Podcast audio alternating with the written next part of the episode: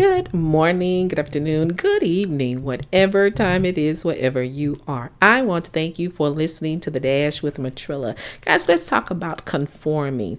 You do not have to conform to the ways of the world.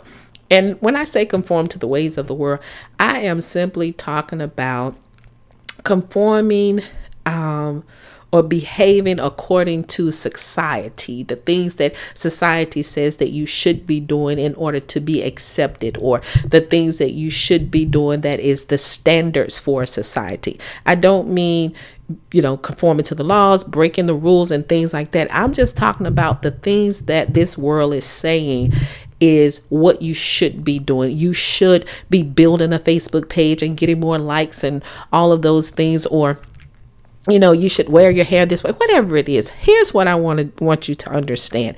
Get this deep into your spirit and learn it. Live by it. Second corinthians 5 and 17 that teaches us that in christ when you accept jesus christ you are a new creation in him. So if you are a new creation you don't have to conform to anything. Make things conform to you.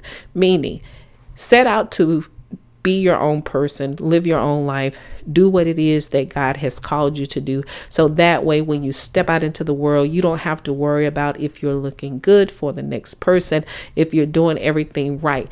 Nobody is perfect. And when it all comes down, what it all comes down to is this if we are doing the things that God has called us to do, the things that God has placed in our hearts to do, the things that God has ordained us to do. The only thing we have to worry about and we have to be concerned with is doing it the way that God gave it to us. If we do it the way that God gave it to us, then we don't have to worry about whether or not someone's going to like it, whether or not people are going to accept us, whether or not we're going to be able to do it just right.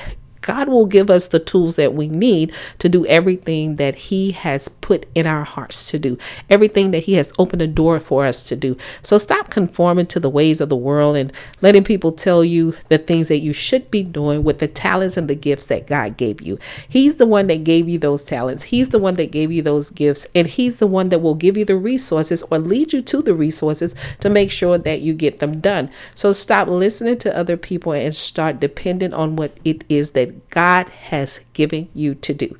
Hey, that's my spill for today. You guys know what I say. Never give up on your life, never give up on your dreams, and never give up on God. And you better know the victory, it still belongs to Jesus. That is what makes you victorious. Y'all better have a great day.